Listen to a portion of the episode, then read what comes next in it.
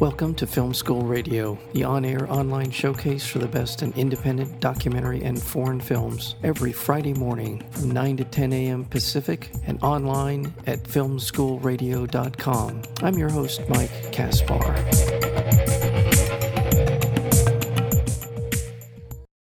The Wake of Light tells the story of Mary, a loving, selfless daughter who has spent her entire life caring for her widowed father after he suffered a stroke when she was a little girl. One day, Mary meets Cole, a young man passing through her small town on a cross country road trip, who falls for Mary and asks her to join him on his journey.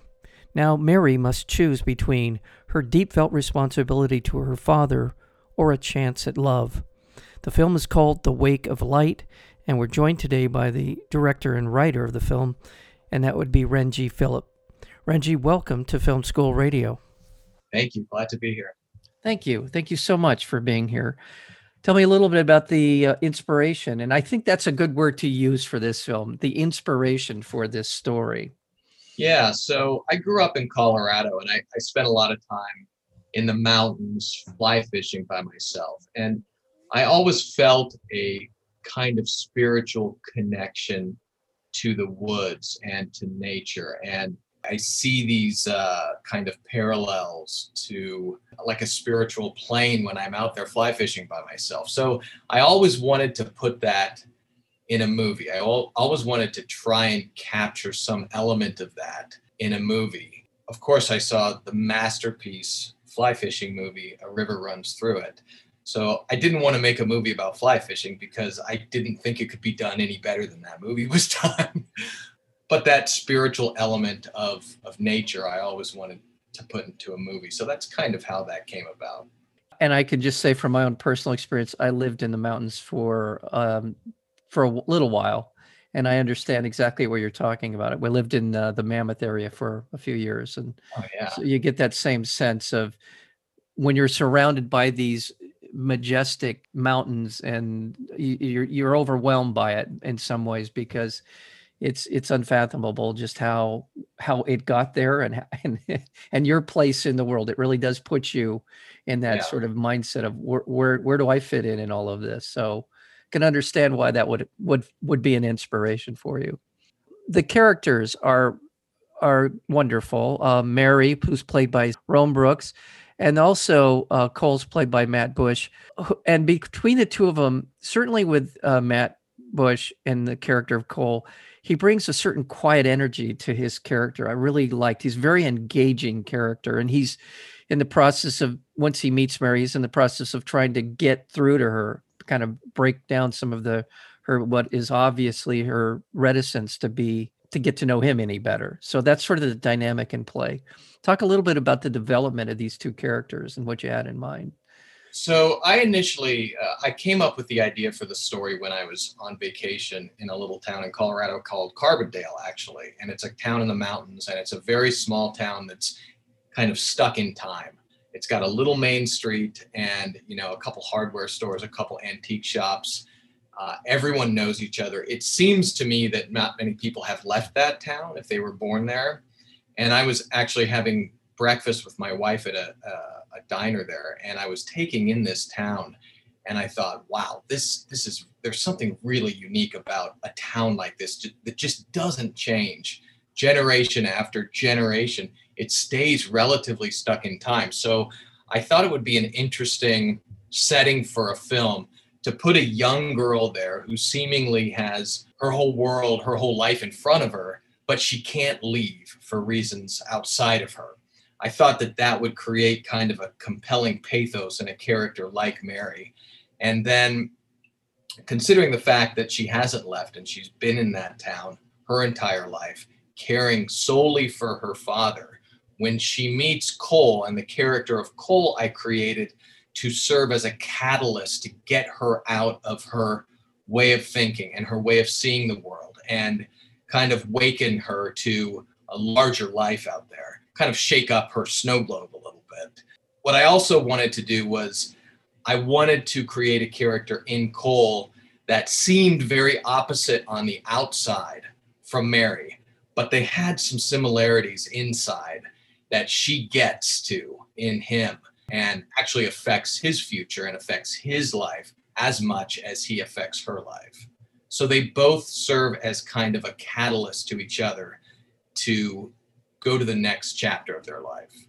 Yeah, and I think that's an interesting dynamic in the film, and that initially, if you're when you're watching it, you're thinking, well, it's Cole that's the the change agent in this story, and then as they get to know one another, and he doesn't. And what the thing about I really like about his character and also about Matt Bush's performance is uh, there's just a certain kind of presence to his to him as a as an actor very seems very unfettered in terms of the performance very kind of open uh, without you know he's he's trying to get through to her but at the same time he's not pushing her it too hard. He's it's a very it's a very kind of understated performance and his character as well. But over the course of them getting to know one another there's a bit of a, a flip in the script if you will in terms of who's really the person who's running from some core truths about their own life yeah. and how they're going to uh, how is that going to affect them moving forward. So th- that's a i thought that dynamic was really well done and well played by both, Oh, both the actors.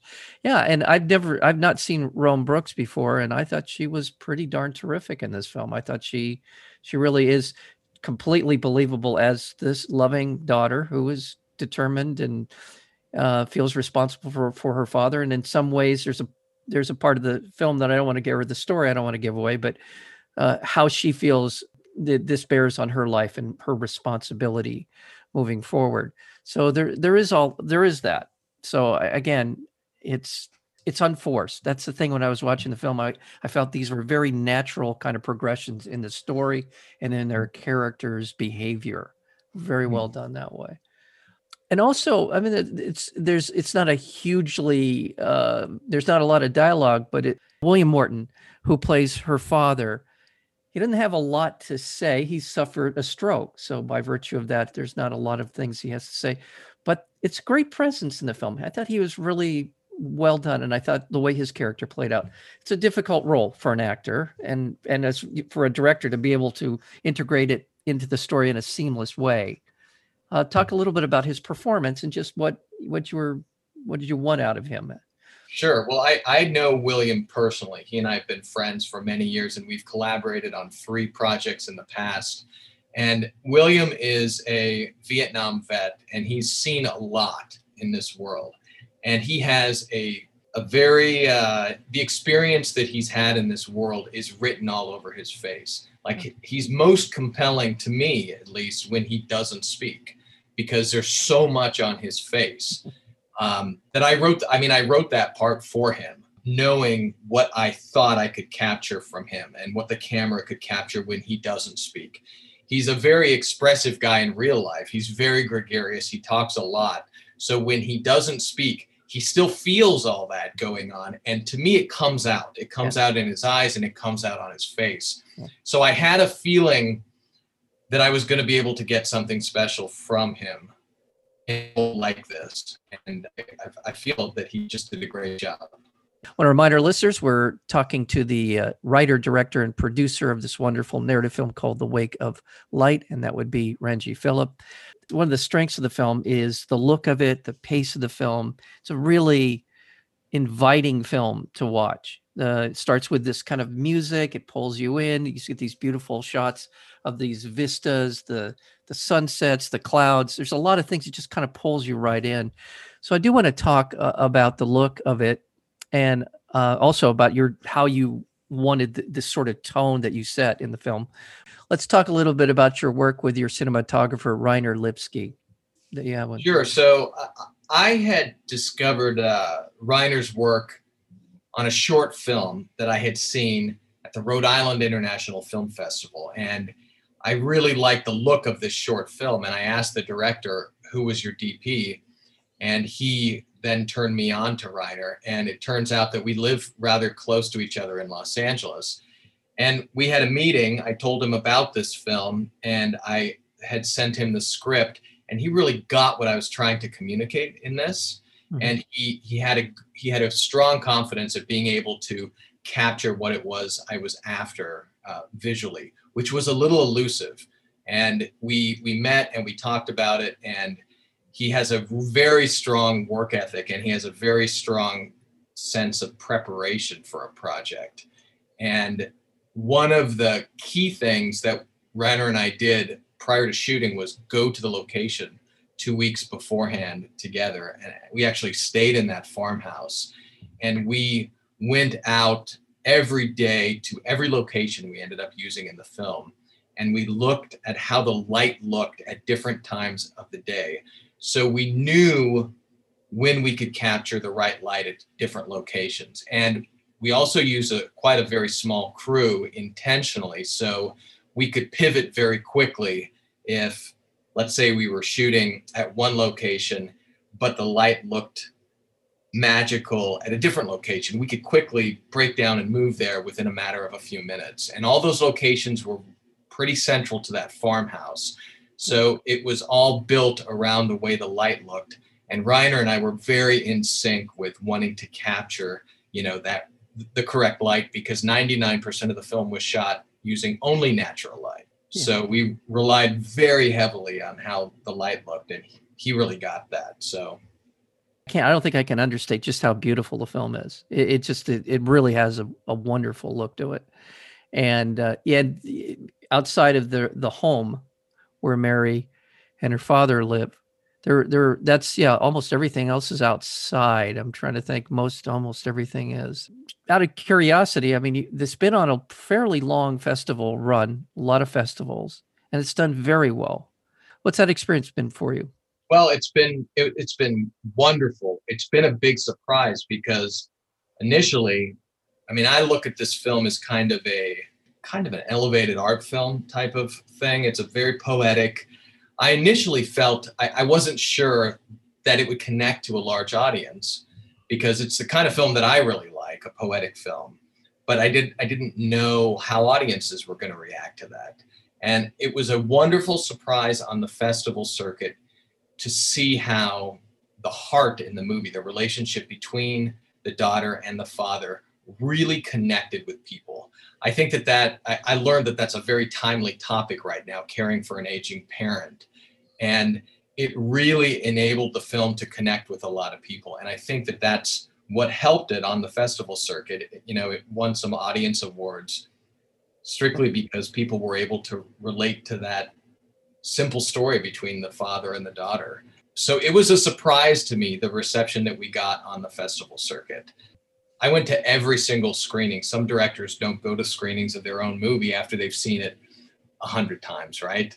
But I would intentionally go and I would sit in that movie theater without anyone knowing that I was there and experience the film with every single audience. And I would hear the people making comments to each other and I could feel their emotion as the film was progressing.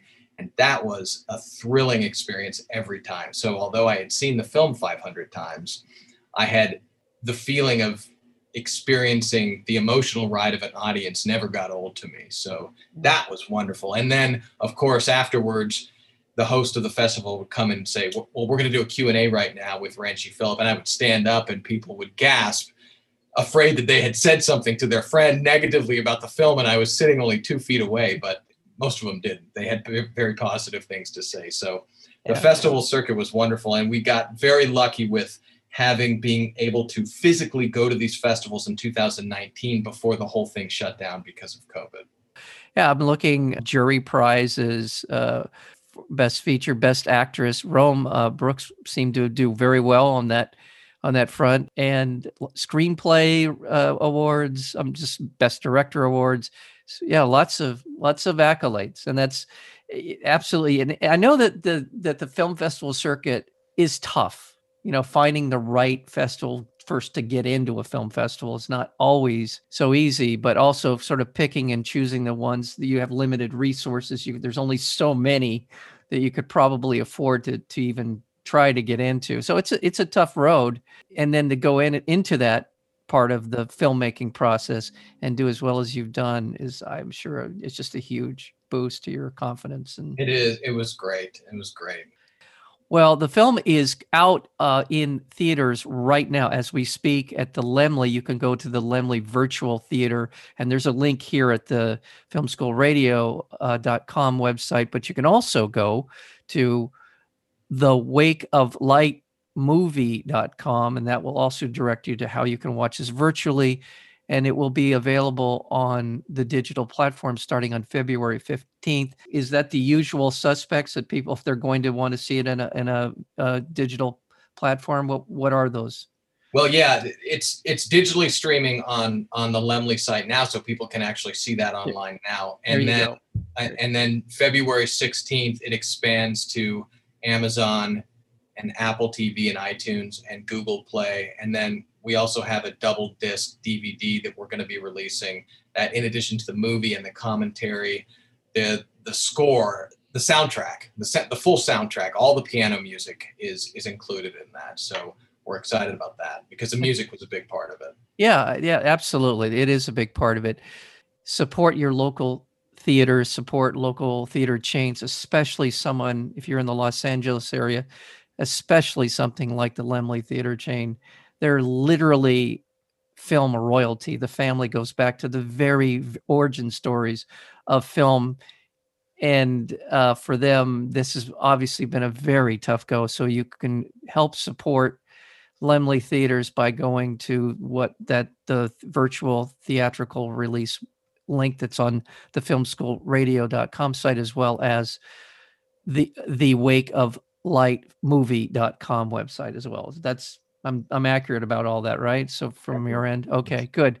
And also, you uh, have your own um, site, Axis Pacific Filmworks.com. If people want to find out more about your work, yeah, that, they can click on. There's a link also at the Film School Radio site for that. So check it out. Um, um, thank you so much for your time, and thank you, you know, for for spending it with us today. Yeah, thank you for watching the film. I, uh, I really appreciate your comments and oh, compliments. Oh, Thank you. It, just in before I before I let you go, anything else you want to uh, bring up about uh, how people can either see the film or anything that I didn't hit? The website for the film, thewakeoflightmovie.com, everything's going to be on there. So when we expand to different platforms, all the information is going to be there. That really is the point of contact for the film of where it's going to be, how people can see it, okay. and uh, and all of that good stuff. So I hope I hope people uh, connect to it and like it. Excellent. Well, again, we've been talking with the writer, producer, and director of this, as I said, terrific narrative film, The Wake of Light. And we've been talking with the writer, producer, and director. That would be Renji Philip. Renji, thank you so much for being here with us today. Thank you. I appreciate it, Mike.